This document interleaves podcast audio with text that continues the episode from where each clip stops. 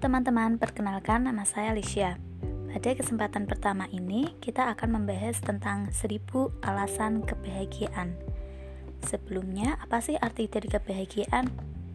Pada dasarnya, kebahagiaan adalah emosi positif yang disukai seseorang, di mana saat mendapatkan kebahagiaan tersebut, kita akan merasa tentram dan damai. Ada juga yang berpendapat bahwa kebahagiaan adalah perasaan senang yang tidak dapat diungkapkan dengan kata-kata. Kemudian, pertanyaan lain pasti timbul dalam pikiran kita. Kenapa kita bahagia? Apa pengiring kebahagiaan? Dan apa sumber kebahagiaan?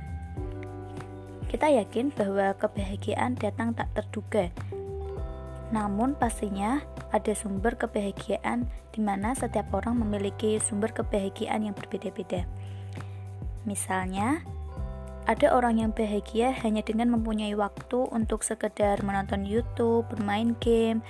Ada juga orang yang bahagia saat makan makanan favorit mereka, bertemu dengan teman-teman, dan ada juga yang mengatakan bahwa sumber kebahagiaan adalah finansial.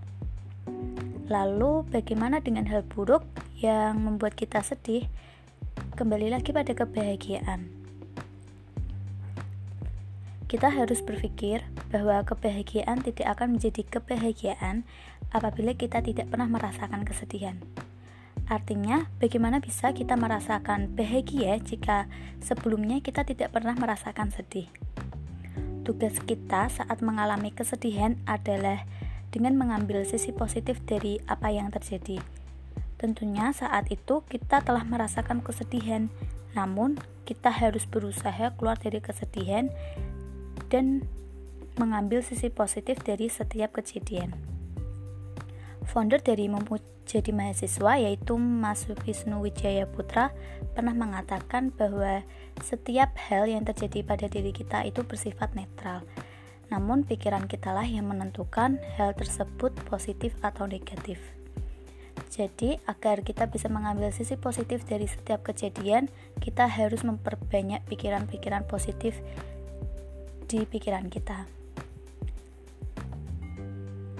Jadi, apabila kita telah mendapatkan banyak pikiran positif di pikiran kita, kita dapat memaknai setiap hal-hal kecil menjadi sebuah alasan dari kebahagiaan. Sekian pembahasan saya pada hari ini, semoga bermanfaat bagi teman-teman. Terima kasih.